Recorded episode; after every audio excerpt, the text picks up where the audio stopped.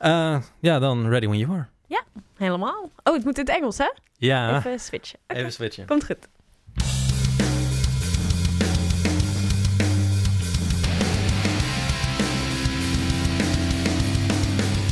Hi everyone, my name is Hannah. My pronouns are they, them. You are listening to Queer Sounds, and to be honest, it feels weird, but it feels good to be back. It's been a year since I've last recorded in uh, my university radio studio. However, this is the first time someone had to come from a different country to join me here in the studio. Uh, it's Kim. Hi there. How you doing? Hey, I'm very good. Just for the record, what are your pronouns? Um, my pronouns are she, her. Okay, cool. Um, this episode, uh, I especially want to warn the uh, the American listeners because, boy, it's going to be a doozy. Um, it's going to be it's going to be a political episode, whether you're ready for it or not. We're going to talk about the European Union today, and uh, just to be transparent about it, I did not vote for you. That's okay. That's okay. um, yeah, no, I, I, uh, you are part of the uh, European Greens. Why, why specifically the Green Party? Um, because it's the party that I think has the best ideas for our society. Um, it has climate justice at its core, meaning that we're looking at the future first when we are um, coming up with our policy ideas. And um, and that's uh, something I very much agree with. We shouldn't have short-term ideas for you know something that is just happening within a year, but we have to look at the long term. All right, so um, I actually was considering voting for the, the, the Greens Party because of this one uh, this one liner they've gotten to, on, on on on their website. The day of corporate capitalism that uh, enriches only a handful while endangering people and the planet are numbered. Um, that that was the one liner that was like maybe I should, but in the end I uh, I opted for the uh, Animals Party in the Netherlands, and then the only reason I voted for them, to be honest, was because they formed this coalition with, like, for example, the Portuguese communists. Um, how how how how what I'm not entirely sure where I want to go with this, but how does it make you feel? I'm completely fine with that. Actually, um, I work very often together with the left. Um, it's another group in the European Parliament, and um, I'm often quite aligned with them on the topics I'm working on. So. And also, I mean, I think everyone should vote for what they think is best for them.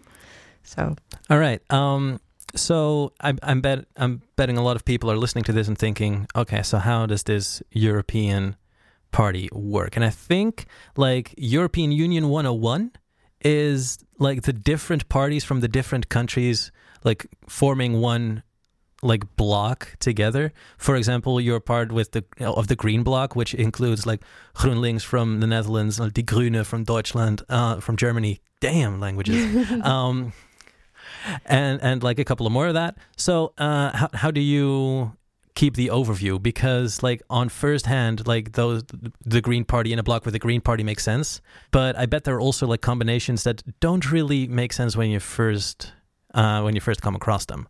Yeah, so how it works is that you basically you have to be part of uh, one of these groups in the European Parliament if you want to have any influence. And um, I'm a member of uh, the Greens in the, in the European Parliament, and we are a group. Uh, it used to be called the Rainbow Group back in the days. Um, so we have um, certain part. We have mainly Green parties, but we also have uh, parties that are um, more uh, regionalist based. For example, we had the Scottish National uh, Party also in our group before Brexit. Um, we have the Catalonians, for example. And then we also have the Pirates, um, because we're also a group that's very strong on digital rights. So the Pirates are also part of our group. Um, and I think in our group, we're pretty coherent in general. Um, we're actually the, the group that votes most uh, coherent in general. And that gives us a, a very big political leverage. Um, but yeah, there are also parties, for example, the EPP, which is the European People's Party, the Christian Democrats. Um, and uh, yeah, in the Christian Democrats, uh, up till a few months ago, you had Orban from Hungary, um, which is, for people who are not very familiar with European politics, um, some sort of oligarch right wing um, dude who's pretty awful and not progressive at all. And uh, yeah, he was then together with, uh, for example, Merkel's party. And yeah, that, that doesn't feel very logical when you look at it. Right. Yeah. It, it, that was exactly the example that I was going to bring up. Like Mutti Merkel, of all people, working together with someone who I have the freedom to call a danger to democracy. Um, I, I, me too. all right, all right, all right, all right, all right. I was, I was, I was, I was afraid that you were going to have to be careful about what to say and what not to say because about of... Orban, I can be very clear. all right, all right.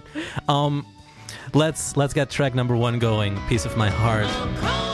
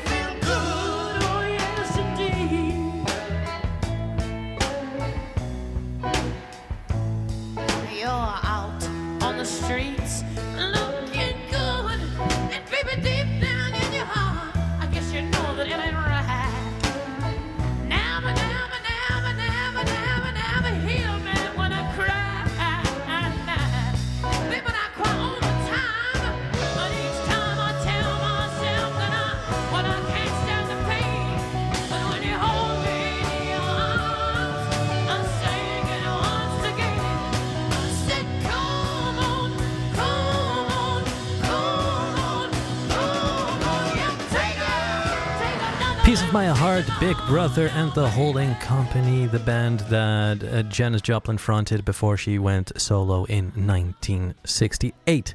Um, this is also her biggest hit before she passed, apparently. So um, the the only bigger hit she had uh, uh, after that was "Me and Johnny McGee" after she passed in 1971. Um, are you are you are you big on 60s pop in general? Yes, yes. And out of all of those uh, great songs that were released in the 60s, why did you decide to bring this one? Um, because I think uh, Janis is, is a very interesting queer person. Um, and I think she is such a special character um, and she was so cool. And it's so unfortunate that she she she passed um, at such a young age, but I think she really left you know a footprint on this earth, and I think that's really cool. Yeah, it's kind of weird to think that I'm the age now that Janis Joplin was when she passed. And Yeah. It's even weirder to think that out of all of the things I achieved in this life, this podcast is like it. So, um, you why specifically do you think that she is such a fun, interesting queer person? Well, I uh, had my phase where I was kind of obsessed with her, and I read a lot of biographies about her, and I saw a lot of documentaries about her.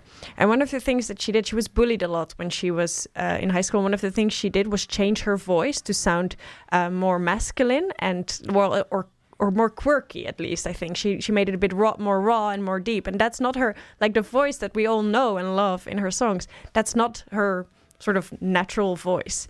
Um, and that's one of the things that I find super interesting. And also, I think you know it's often not mentioned, but she she had relationships with women. Um, so I think that is something also that like in that time in the '60s, imagine. She had relationships with women. Of course, it was free love and la la la. Um, but I think that is that's quite cool. Right, yeah, especially considering Janis Joplin being an American person, so I'm not entirely sure how relevant this is. But you know, there there were I think I think it was only 1967 when being queer got decriminalized in the UK, for example. So yeah, that's like fucked up to think about. So, um, how did you get to know Janis Joplin? What what brought her into your life? Well, I had um, uh, some very good friends in high school that are actually still uh, my best friends, and um, yeah, they really, I don't know, uh, you know, like back in the days in the zeros where they would um, burn a CD for you with 60s music.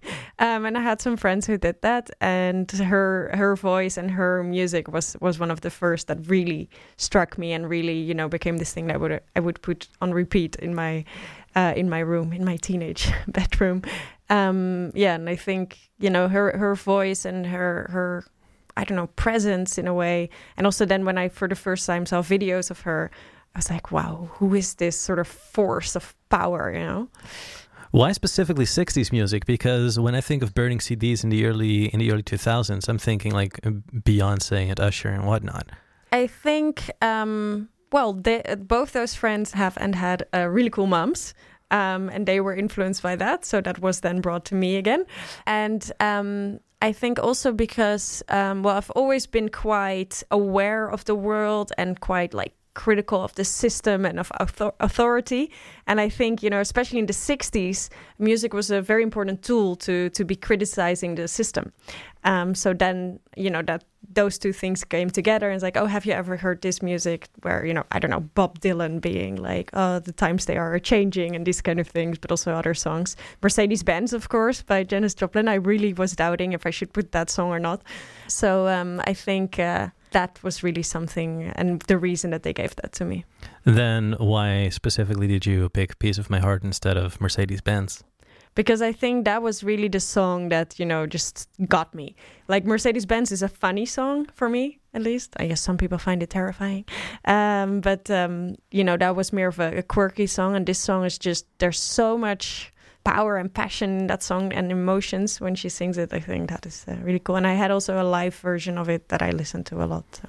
And then um, you could also say, okay, well, if we're talking about the 60s and all of the protests that were going on, isn't it true that that's like rather limited though? Like you had major protests in the U.S., sure, and you had like some like rioting students in Paris, uh, but isn't that about it? Well, I think you know the revolutions in in '68 were very important in Europe. Uh, when you look at the European history, of course, you also had um, in Prague uh, the protests, and indeed in Paris. Um, and I think that was that is something that is that is very interesting. But for me, that was the first time I, I learned about it. So that was more uh, more the reason for me to pick it now. I think in general, then um, at some point, I also wanted to become a protest singer. So um, I, and I guess Janis was the first person who sparked that idea in my head. We've all had that phase, right? I, I, I think so. I hope so. I also wrote one protest song, but we will never talk about this again. I was I was going to ask. Okay, you brought your own stuff then, but unfortunately not. It was a it was about climate change, though. Ooh, fitting. So um, that, that, sounds like it was all funny coincidence, though. Like you just happened to meet these these these friends who brought you this music, and it just happened to be '60s music. Like for example, it also could have been um, instead of Janis Joplin, we could have been playing Wham, and the entire thing would have been about the AIDS crisis instead. Yes, yes, definitely. How did your music taste develop from there? Um, so I had my very 60s moment and uh, I don't know, Stones, Beatles, everything. And I got my parents' old LPs and I started listening to all of them. But then at the same time, I absolutely just love pop music like quirky pop music. So, uh, like, so Mika was one of the things, like my first concert. Oh, my, hell yeah. My, my first concert ever, where my mom brought me to Amsterdam. We went together to see Mika in the Melkweg no one knows that outside of the Netherlands, but it's it was very cool to go there. So um, yeah, and I'm from I'm from a very small town, so that was really my first concert in the big city. All right. Oh, but but that's like uh, you saying you're from a small town, you're like, but still near Rotterdam, which is infamous for its like underground music scene. Yeah, but that, that's that was way too far away from my uh, Bible Belt town to go to. all right, all right, fair, fair. Um, how did you how did you come across like pop artists such as Mika? Was that just an MTV thing, a radio thing? Definitely MTV, TMF. I was always, I always, always had like, um, I had this tiny old TV where you had to still press the buttons to switch channels. Um, that was the old TV of my parents, and at some point, I I negotiated it that it was in my room, in my bedroom, and then while I was doing homework, always MTV or TMF or the box. That was also a thing. All right, yeah. Uh, just to clarify, like TMF is like the the local national version, like the Dutch version of MTV, and the box. I'm not entirely sure if that's an international brand, but it's also another music station. Yeah. Um, pop is a very broad thing. Like Mika is a unique person in and of itself, but everything from Janis Joplin to Mika could be defined as pop. Like, how do you define pop?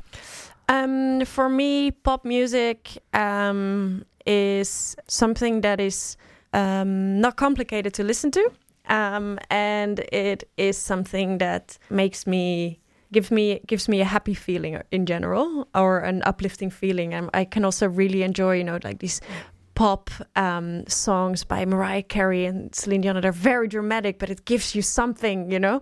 Um, but it's also something that it doesn't stick with you. Um, sometimes you, I don't know if I if I hear uh, rock music, which I also really enjoy listening to, then that's something that always sticks with me more or something. And with pop, I can I can it's really like a, sh- a shot of happiness or emotion or drama um, that I can really really appreciate. So, like to to rephrase it a little, like pop is basically like a kick in the butt. Like there you go, up you go, and worst case or best case scenario, I guess you get a little bruise on your butt, but eventually that'll fade. But rock, on the other hand, that's like more of a shot of whatever that like sticks in your veins and just kind of kind of infiltrates you a little bit. Yeah, for me, for me, it works like that. Yeah. How do you notice things like that? How, what's the emotional reaction? Mm, well, I think, for example, Mika, um, like you know, I was a teenager, struggling teenager. Like we we've been there, uh, like most kids have been there, I guess. And for me, Mika, it was just it's just happiness. Eh? His whole al- album is happiness, and oh, and absolutely. I mean, he he just has you know like, and also he drew everything himself, and all his videos are fun and happy, and you know, it was just like you know, I was a I was a bit of a sad teenager at some point, and then I, because I didn't understand the world, I didn't like the world as it was. Um, and I didn't know yet that I could try to change that. Um, and then I had Mika to just cheer me up. All right, yeah, fair. Like it, it's kind of weird how how weird how how how that works, right? Like you can be as sad as you want, but all of a sudden, like some quirky, kind of funny, curly person walks up and sings about, I don't know, literally relax, take it easy, and you're good for the rest of the day. I know, I love it. So there has been something else music related that I've been meaning to ask you. Okay.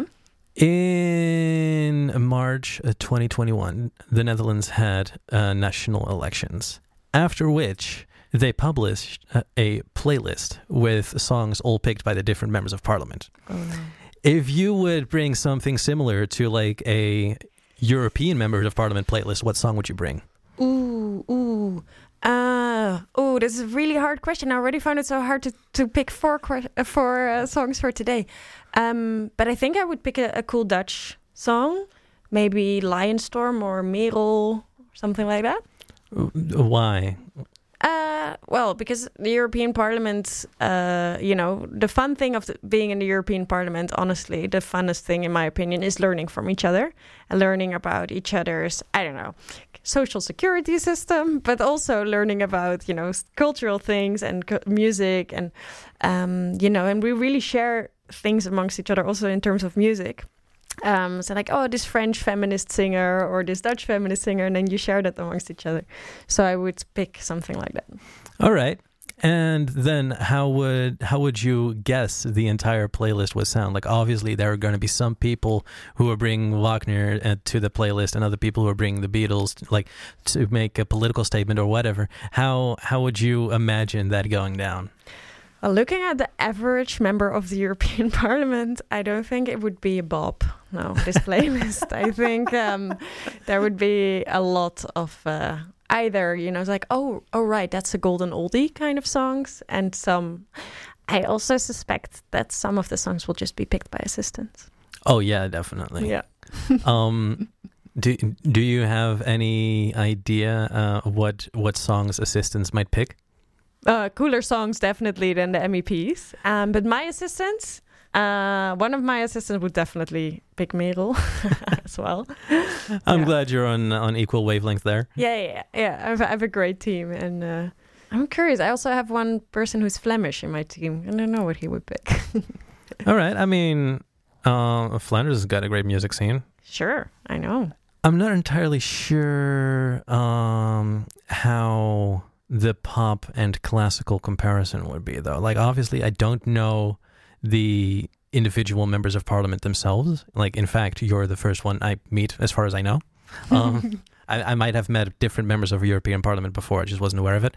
But, like, it doesn't strike me as the type of place that's like very yeah like you said it wouldn't be a bob like what are mm, what are some members of european parliament that would bring some bobs do you have some Well, the first person I have to think of is like, what would Silvio Berlusconi pick? Because he's also a member of the European Parliament, and that's more of sort of a perverse kind of thought I'm having here.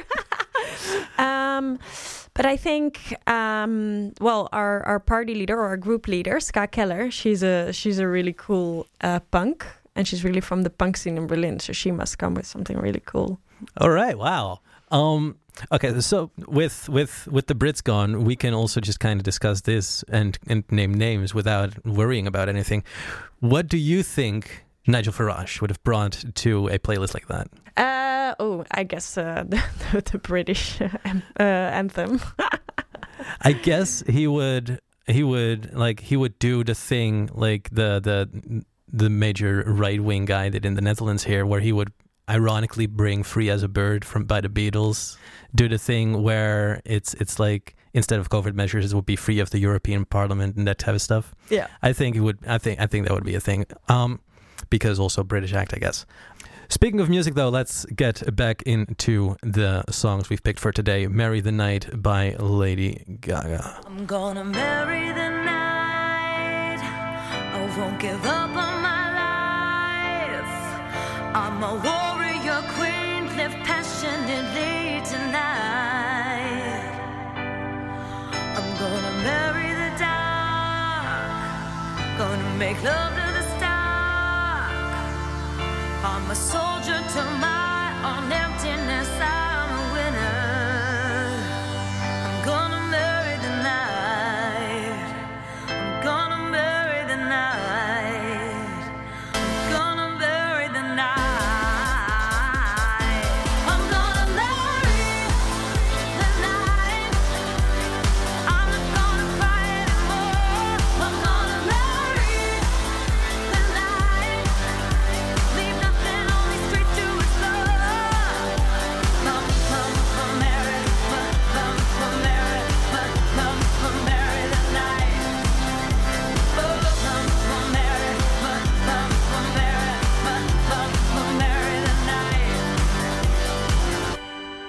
I'm gonna lay up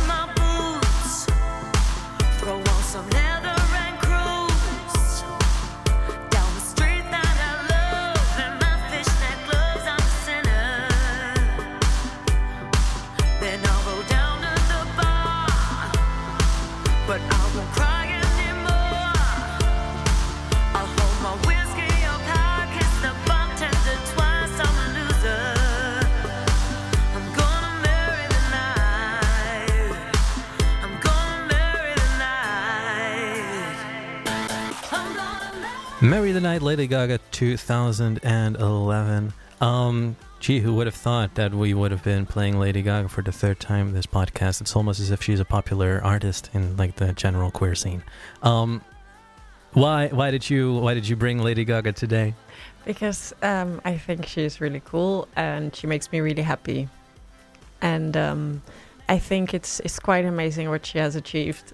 Um, like, I mean, of course, she's from a privileged background, but she just was like, okay, I'm not going to be a singer, I'm going to be a concept, and went for it. Uh, with with Janis Joplin, Lady Gaga, the artist yet to come. Like, have you uh, actively decided? Okay, I'm gonna I'm going to pick all queer people for today. Yes, yes, yes, yes. All right, all right, cool. It also made it easier, and then it made it more difficult. Um, All right, yeah.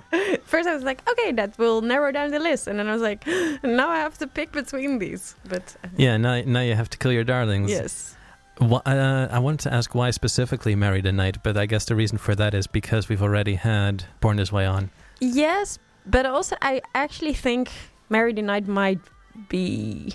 Well, I think after Born This. Way, I don't know.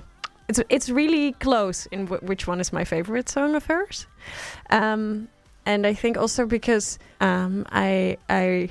oh, confessions, but I really liked watching Glee at some point, and there there's an amazing rendition of this song also by uh, Adam Lambert, who I also really like.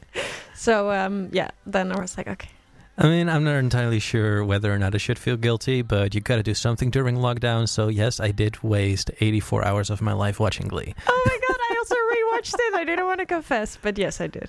You're you're not alone, and I That's so am good to hear. Sure, I, I'm certain that uh, the two of us aren't alone either. Like there must be more people out there who are like, I'm going to hate watch Glee at least. Yes. Um, I I did actually uh, look up some some like some little some little facts about the song because you know you got to have your little introduction here. Mhm. And I was so surprised when I was scrolling through songfacts.com and reading, sure, it's about the nightlife in New York City, okay, whatever. And then below, you've got this little menu, like more about Lady Gaga, more of this uh, this album. And then I saw, okay, why is more songs covered by Glee characters a category on this website? Wow, really? It's an entire thing. Um, but um, uh, how would you, uh, mo- moving on to a completely different subject, how would you describe your own queer experience? um, well, I'm a woman who loves women, and um, I think I already realized in high school, and I think that. Um, at the beginning, it was all confusing, and you know, I was like, "Do I like women? Do I like men?" I was "Huh, it's so confusing. And then at some point, I was like, "Oh, but actually, I read an interview with Claudia de Breij. It was a Dutch uh, comedian, TV presenter, radio presenter, and um, she said, uh, "Yeah, I think I'm bisexual." She in an interview said, "I'm bisexual," and I was like, "Oh my god." That's an option. you can you can like both, um, and then for a long time I was like, okay, okay, okay, I can chill. I can chill about this. I think um, sexuality though is something very fluid. Um, so by now I don't really. I, I just say I'm I I fall for women now I guess and consider myself more queer. But um, yeah, that's uh, that's a bit how how it went. How often does you being queer play a part in your work as a member of European Parliament? Well, I think being queer um, makes you more aware of um, how it is to not be the norm. So it helps me um, when I am looking at legislation. I um, I also I think I consider myself an interna- uh, intersectional feminist as well. So I I really like. Uh, enjoy looking at legislation from all the angles and see if you know it has to not only work for you know people and businesses which is usually where where we're trying to find a middle ground but it has to work for everyone. It has to work for for queer people. It has to work for people with disabilities. It have to um, you know work for people of color.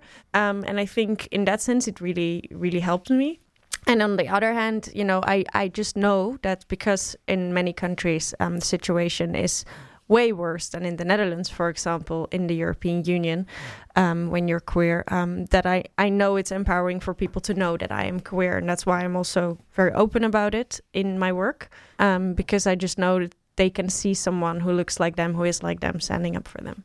And the, you you brought up like the different countries having like worse situations. Um, how do you prevent kind of preaching in the sense that oh yes I'm from the Netherlands we have such a great uh, uh, legislation when it comes to queer people. Uh, how how do you prevent a kind of misplaced sense of superiority compared to e- Eastern European countries? Um, well, first of all, I don't think I have that. I see that we're here also, things are definitely not perfect yet. It's quite interesting because people very often ask me what it's like to be in a country where everything's perfect. And then I ha- first have to explain, well, not everything is perfect here. Um, but I do know, and I have lived through, um, you know, a society where, for example, equal marriage is a thing. And I think I was 10 or 11 when equal marriage uh, became legal in the Netherlands, and I remember seeing it on TV and you know asking my mom like, "Hey, what is happening?" And my mom was like, "Oh, now these these two men and these two women get married," and I was like, "Okay," you know, and didn't bother me. Um, and you know, I think this whole thing, which in countries where you know it's not it's not that you don't have equal marriage yet. It's such a thing to aspire to just because for people it means that they can still tell their parents i'm going to have a normal life. And that is really is something that is more important. And you know you can be very critical about you know marriage and everything but in the end it is it is such an important part because i remember also when i came out uh, to my mom and i told her i had a girlfriend she was like ah, will you still get married in a dress? That was her question, you know? and it's like, you know, she didn't think of other things. She was just like, oh, but like the fact that I could get married wasn't a problem, you know? And I think that is something that to tell those stories, um, it is also empowering for people to see that such something that for some people feels small can have such a big impact on the way that you move through the world and have a coming out, etc. But then, you know, there is still maybe if there is no like superiority complex on one hand, there might still be an inferiority complex from from other countries where they're looking at Western European uh, places saying, okay, this is what we aspire to be. Uh, and then, of course, you always got to say, well, not everything's perfect yet. But I bet when you're happy with everything you can get, there is a long way to go. How do you try to um, pull up other countries, so to say, without with, without without being too self-important? Well, you know, change never happens without movements on the ground. And um, what I what I think is one of the most amazing things is that the queer community is such a strong community, and it is actually a community. Um, because you know, like something happens in Hungary, and there are you know so many people from all other European countries that go to Hungary and you know are supportive with, to the community. Um, so um, it is a very strong community that is also very good at learning from each other. So mistakes that we made, for example, um, you know, having equal marriage, but then not thinking through what it means for you know having a kid in that equal marriage. Um, that is something that um, you know activists in other countries are learning from now so they don't have to make the same mistakes as we did so they're also looking at us like which pathway did we choose and is that the best pathway or can we can we take another route um, so that is one of the things that happens and i think um, you know every country has to do it in their own terms but um, i think when you're talking about you know countries and the european union i think what is really happening is making sure that you know the groundwork is laid in uh, in in the grassroots movement So you're kind of putting the responsibility with the people instead of the government. Is that what I'm hearing? Um, no, um, but without um, like if you're in politics, if there's no one who says something is important, then it's not important. Um, so that's why it's very important that there are grassroots movements that know best what is you know best for the people that they have to listen to. And of course, you know, um, in the end, you then need people in politics that translate that to you know to laws. Um, but I don't like as a European Parliament uh, member of the European Parliament. I can't make laws for Hungary. I can't make laws for Czech Republic. Right. Um, they have to do that themselves in their own country. But I can explain what we did well, what did we did wrong, and I can make sure that people are connected. Right. Um, to uh, name an example with like uh, international law for that uh, for for that matter, like there's been a recent situation in Poland where it's like, okay, you can say whatever you want with your European values, but our national values are more important than that. How do you how do you cope? yeah it's it's terrible so it's actually it's not even values it's the law so they have said um, polish law is uh, is supreme over european law which is basically putting out like the fundamentals of international law just aside um, so we have a very big problem now. Um, the european commission is investigating this issue um, and is also seeing if we can just block funding going to poland um, because of that because you know this is just against every agreement we have in the european union Um, this uh, this this this values debate between Poland and the European Union wasn't necessarily centered around queer rights, but uh, I guess it also includes queer rights. How do you make sure that it's included? Um, well, it's actually quite interesting to see that it is actually one of the catalysts right now. So for the longest time, we had, um, you know, Hungary and Poland as well, and some other countries, but these two are the main examples and the prime examples. Um, just undermining the rule of law and not complying with European law, and um, you know, creating fear for a group. And it used to be the refugees. The refugees were the scary thing. So you have to be afraid of refugees. You have to be afraid of the European Union, and you have to vote for, you know, the dictator in place. Um, that's how they are playing the game. But there, there weren't enough refugees in the past uh, while. That's just a cynical way you can you can see it. And then they were like, "Oh, we need another scapegoat. Who are we going for? Hmm, maybe the queers."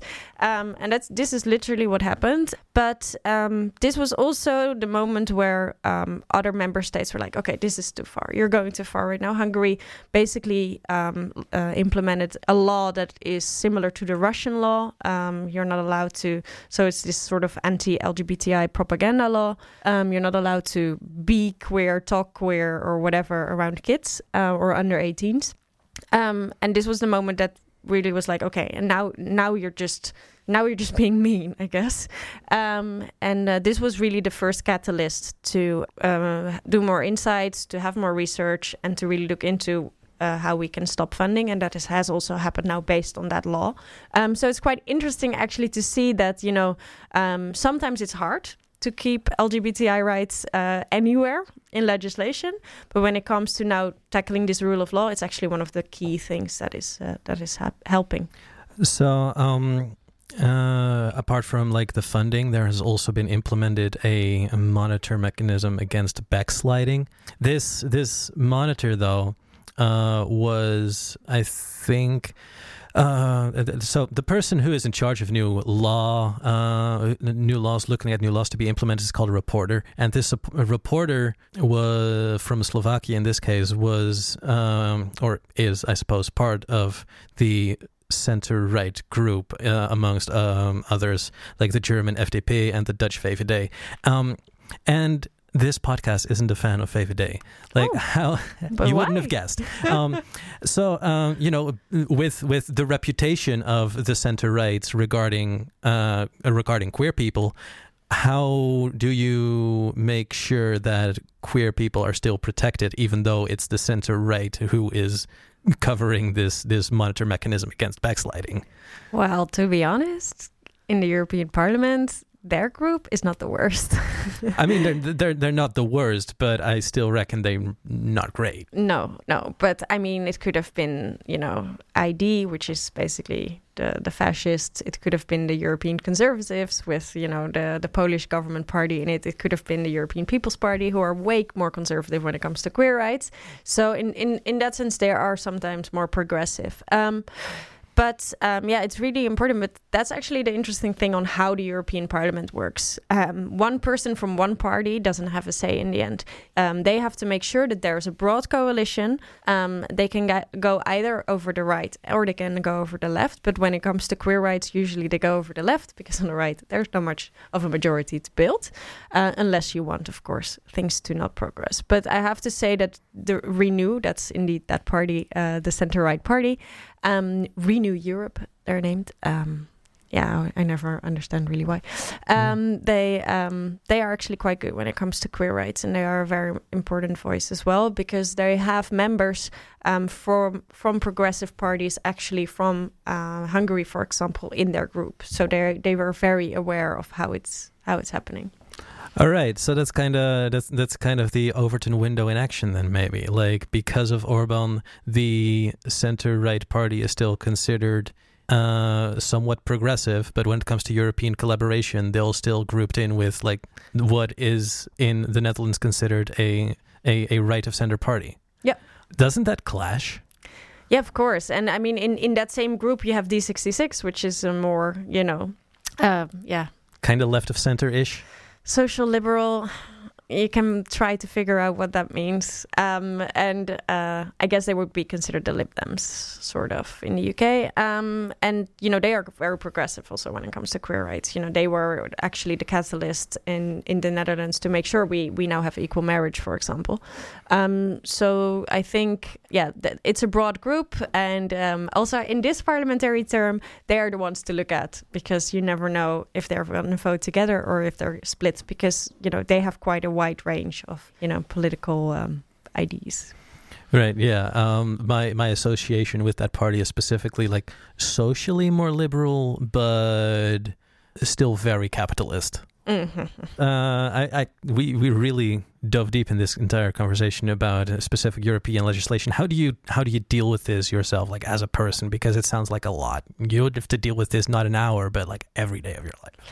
Um, well, as I said, I have a great team, uh, so they help me with this, and um, yeah, it's um, it's about finding finding uh, a few topics that you work on and not try to save everyone everything, um, which I'm not very good at, but I try, and um, you know the way I really I work is really being connected with grassroots organizations and with NGOs, um, and that gives me a lot of energy to know that um, you know what I do makes a difference for people on the ground um, and and that's how I go on and continue.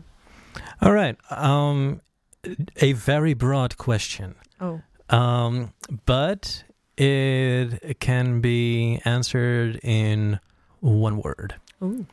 Uh, whether it's environment, whether it's queer rights, are you optimistic about the future? yes. All right. So we're not screwed then.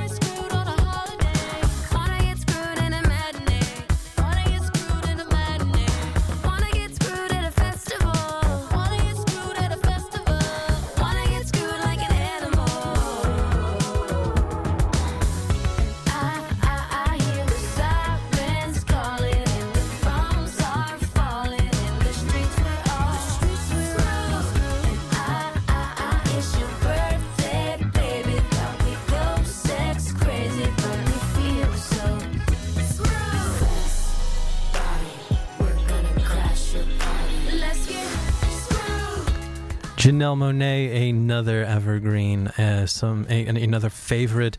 You know what? I'm going to go ahead and, and, and call uh, Janelle Monáe the patron saint of this podcast because they've been on like for at least four tracks already. Um, ironically, the first time we also talked about Polish legislation. So what does that tell us? I don't know. Hmm. Um, correlation does not equal causality, I suppose. Um, why did you pick Janelle Monáe for this show today?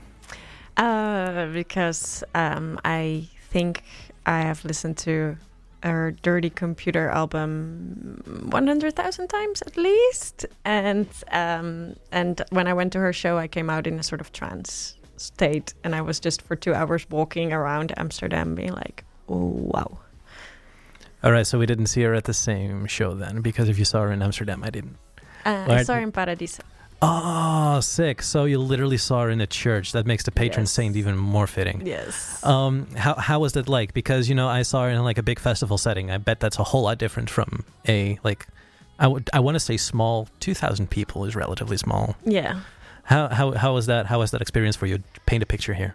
Oh my god, it was yeah. So I it was just I was on my own. Um, so I didn't go with friends. I just was I was there, and I was just every time going a bit closer to her, and I was just I don't know, just in a sort of you know state where I wasn't really aware of my surroundings or anything. I was just only focused on on the show, and it was it was amazing. It was so good.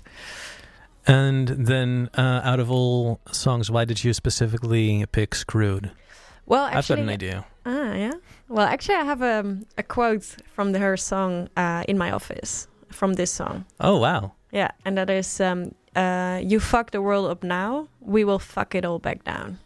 Nice. Is that is that your your political mantra uh, when you go into parliament? Yes. I, w- I wanted to ask elaborate, but it's pretty obvious, I guess. yeah, I mean, the, yeah, it's really just like when I heard it, I was like, yes, you know, like the world is is being fucked up, uh, literally, you know, especially when you're talking about like environmentalism, climate change. Um, but you know, we are here to fuck it back down, and you know, and I'm not only talking about we as Green Party or we as politicians, but we as the people, the movement. I because I I really come from the climate movement. So. right. Yeah. No. That's that. That would have been my guess as to why you picked this because it has some very climate activist undertones. Yes. Yes. So that kind of uh, brings us to you know you, you've got basically two. You've basically got main topics that you occupy yourself with. One being queer rights, I guess, and one being an environmentalism. And you know there is a whole different uh, sidestep into into digital uh, technology and and whatever you, and, and all the other things you do. How often do you feel like all of those things like intertwine in like one perfect storm of yes, this is like the one thing that I'm fighting for? Well, I think um, what I'm fighting for is a more, uh, yeah, future, like a future-oriented world, um, where we're looking at like people and nature rather than the economy and businesses. So um, I'm in the internal market committee. Um, you know, that's an interesting pick, perhaps, as a you know activist to be in um, the committee that has to make sure that the inter- internal market of the European Union functions well. But um, I'm heavily critical about the fact that everything is considered a market in the European Union. For example, healthcare. Why do we consider that a market? You know, we just need healthcare. Let's make sure that is a thing. Um, and that's why I'm in it to criticize this. Yeah, that's also like the major, um, or at least in in my circles, the major criticism towards the European Union. Like it's just one big and neoliberal collection of people who want to especially protect the European market instead of the European people. How do you how do you go about that? um, well, push against it all the time, um, and try to also um, show that there there's like a third avenue. So, for example, it's always like. You know, for example, I'm working on Facebook a lot, and this week, uh, Frances Haugen, the whistleblower, was in the European Parliament, and then the only discussion is like, well, but if we don't have Facebook, do you then want the European Commission to, you know, build a new Facebook? Because you know, if polit- if politicians have to make Facebook, then it becomes boring. It's like, no, but there's other ways. You know, you can have public-private partnerships, you can have NGOs, you can have civil society organizations that set up social networks. You know, and not everything has to be together. Not everything has to be surrounded by businesses or by government. You know, there are so many, you know, cool grassroots movements as well. Like take Wikipedia. That's not government. That's not business. That is just, you know, an organization that works. Um, so that's how I'm trying to uh, talk with fossils who only believe in the market. Is that also where the 60s like kind of backfired on us? Like back in the day people were fighting for freedom and everything just gonna gonna go its way and laissez-faire and everything like that. And now people are actively protecting the the uh, actively protecting the way less are not faring. Yes, but yeah, but you know that that's the interesting thing. I think that when I talk with you know more more right wing colleagues, I you know I don't, I stop talking about people and I start talking about consumers sometimes. Gross. Yeah, and it's like, but that's you know I have to make sure they like me and they they understand what I'm talking about. So then I'm suddenly talking about consumers. Um, but um, yeah, that that is a way that they see us, and how free are we if we are considered a consumer in this society rather than a human? Um, did you kind of need to step out of your own shadow there? Like, I feel like there's there could have been a lot of internal struggle as to do I really want to be part of a system that sees people as consumers rather than people? Um, yes, um, but I've always considered because I've always been very much in the activist world, but I've always considered like we can't do it without politics. Politics is the tool we have to change things, um, and we need people power to, you know, give direction to the politicians. But the politicians, in the end, they make the decisions. So we have to, you know, use that tool, um, and that's why, um, you know, that's also the way I really work, um, and that's also why I, in the end, was like, okay, we need more people like me Also, you know, we need more young queer women in the European Parliament. Uh, we need to change the demographics of politics. So, yeah, that's why. Uh, well, also when a lot of people were like, "You're always saying that we need more young women in the in politics. Why are you not running?" I was like, uh, "Okay, I might have to consider." Um, but yeah, that's uh, that's how it happened. I feel like, especially when it comes to like queer rights and European legislation, this conversation has been very cis. Mm-hmm. How does the European Parliament even mention the existence of non-binary people sometimes? Yes, we do, and it's also one of the things that we do in the European uh, Parliament as Greens. Is for us is one of the most important things. But it's really, really hard um, because as soon as you mention gender as a thing, then um, you know you shut off um, discussions, especially in the European Council. So the European Council is where the different member states negotiate with each other, and I'm in very close contact with the people who work on queer rights and um, gender rights uh, from the Dutch government uh, in the European Council, and they're like, yes, as soon as we say gender, like they they'll just say no, we'll veto this suggestion. So, for example, we're now working. Uh, the European Commission is now working on legislation to uh, combat gender-based violence. We're saying, indeed, no one should, you know, get violence towards them based on their gender, and they want to change it into sex because they say gender doesn't exist. Yikes. So you know, and, and it's it's one of the hardest fights we're we're doing. And for example, the Istanbul Convention, which is also uh, about you know combating violence, uh, gender based violence, it's not ratified yet because it says gender and not sex or women. So um, yeah, it's a, it's it's a really really hard fight, and it's really an ideological fight. That's then yeah, it's. But the most interesting is thing is that you know the the people who are so afraid of it those are the people who have never seen a queer person they have never met a non-binary person they've never met um, a trans person they just have no id and they're just like and you, it's easy to be afraid of something you don't know um, and i think that is uh, something that we we really have to work on still um, to also show that you know they're people Have you exist. have you tried different uh like words for example? Like okay obviously gender is like a dog whistle to like r- scary right-wing politicians. Have you tried like rephrasing it? And and you know you probably have. How did you try that? Um, yeah, well, like just talking about, um, you know, like when you're talking about ending gender-based violence, you're talking about gender-based violence because you know the, we see that there's a much higher percentage of violence, you know, that's based on their on people's genders, um, and then you're just trying like, but in the end, we want to, you know, combat violence in general. We don't want violence in general, so this helps everyone. You know, that's how we're then trying to hel- to phrase it. For example, also on um, digital rights, you know, it was like, okay, we want to stop, you know, the um, the, the the ridiculous amount that um, ha- of hate that people are receiving online, and then it's primarily targeted, you know, at people who are not the norm. Um, so, uh, you know, let's do something about it and just explain that that is actually better for everyone in the end. So that's how we're trying to do it.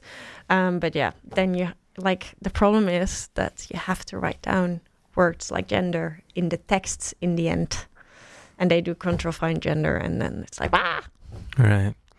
And then at the end of a long discussion of uh, like w- does gender exist? Ooh.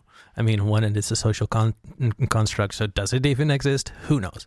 But um, then at the end of the day you'll put on some some mika to to calm yourself down or Yes. what's what's your coping mechanism? Um, that and uh, I watch a lot of comedy. Um, so uh, often when I come home very late, I, I tend to cook. Uh, I like then cooking just to be busy with my hands, and then I don't know. I I rewatch I don't know a monologue from um, uh, Stephen Colbert or something, and just listen to what they're doing on the other side, uh, like in the U.S. But then through a through a funny lens. I actually started doing that um, during the the Hillary um, Donald Trump campaign. I was like, I can't bear hearing anything anymore about this election, but it's important to be aware.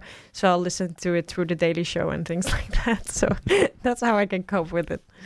uh, bring this back to the music like what uh, what artists didn't make the cut for today Ooh, um, uh, Mika, Adam Lambert, uh, Rufus Wainwright. I also considered Tori Amos because I think, um, because I was sort of thinking queer, um, and then I Tori Amos is very important for me. Um, as well. She was also one of the singers that came up in the, my education by my friends. Sia is uh, is uh, one of my favorite singers just because she's crazily talented. And um, mm, who else? Yeah, Elton John was also on the short list. All right, and then uh, in the end, why did you decide to opt for, in this case, "Slumber Party" by Ashnikko and Princess Nokia? Um, because um, I love it when you listen to a song and then suddenly you're like, did I hear that correct? Did she really sing that? Um, and I remember the first time I had that was, I think, when I heard I Kissed a Girl by Katy Perry. I still remember where I was. It was in the back of the car of uh, with my friends, with parents uh, uh, driving us, uh, just coming back, I think, from our uh, exam, uh, post-exam holiday. Which is this thing in the Netherlands where you go on holidays with your friends after you finished your high school exams. Um, and I still remember, like, did I just hear she said, I kissed a girl and I liked it? Oh my God. Outrageous. Yeah, and then that's the, that's also what I had when I when I heard this song, um, and then also I don't know, just the, the rhythm. I, it's just just a, a very fun song to rock out on, and to just be dancing in my kitchen. But then you didn't you didn't mention yet the one phrase in this song where you think, did she really ask that? Did she Mhm. really say that? What what lyric is it? The lyric is, um, "I gave your girlfriend cunnilingus on my couch." Yes. I'm not entirely sure what kind of lingus is. I've never heard that word before. no. No, for real, no. Oh, oh, okay. Um, it is um eating out, eating pussy. Yeah, no, that I, I'm generally my my my English is quite okay, but that word never crossed my boundary. It's, Never. it's also, I think, it's a quite an ugly word for what it is. Well, I, I I hope people are enjoying uh, this conversation surrounding the vocabulary of the action of giving head. Um, let's call it an episode here. Uh, thank you all so much for listening. My name has been Hannah. This has been Queer Sounds. If you want to support this show, you can do so through patreon.com slash queer sounds. If you are not the long-term commitment type you can also just go to buymeacoffee.com slash queer sounds where you can do a one-time donation. Uh, either in, in both cases you're going to get a lovely pair of queer sound stickers. Um, if you sign up to patreon though you'll also get access to the queer sounds community discord. Uh, if none of those things sound appealing to you or you just don't have the financial like means uh, god knows i don't then um, you can also just shout us out on Twitter or on Instagram or on Tumblr. That's at Queer Sounds Pod on all of those platforms. Or just, you know, tell a friend. Tell a friend. It's like, hey, hey, I, I listened to this fun conversation about European legislation and whatever is wrong with Poland and Hungary and the Netherlands and everything. Um, because that's always something people are waiting to hear, right? Mm, Either way, I want to thank you all for listening, and I want to thank Kim for coming onto the show. The last track of the day, Slumber Party, featuring Princess Nokia, Ashnikko. I'm not shy, I'll say it. I've been picturing you naked. I'm a little faded. You look like a fucking painting. Big doe eyes, amazing. She's everything I've been praying. My heart palpitation. She looks like the type to break it. Me and your girlfriend playing dress up at my house. I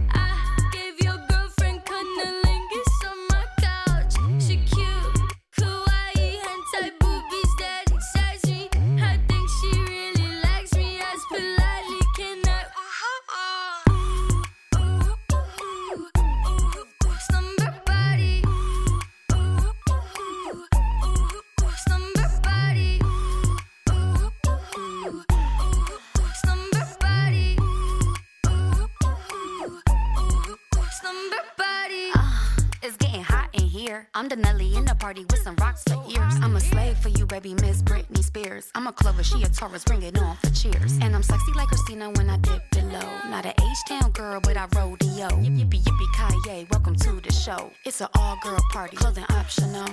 Me and your girlfriend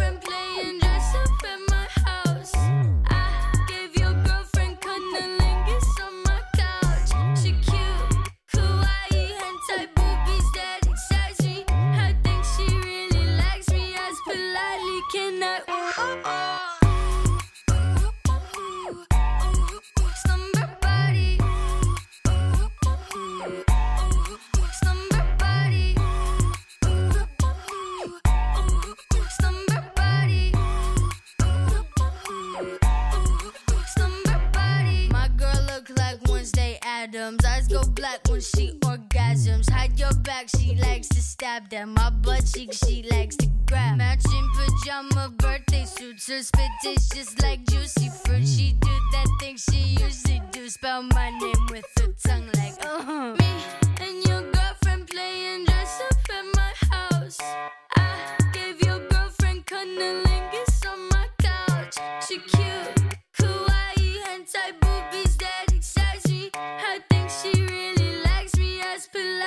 can I?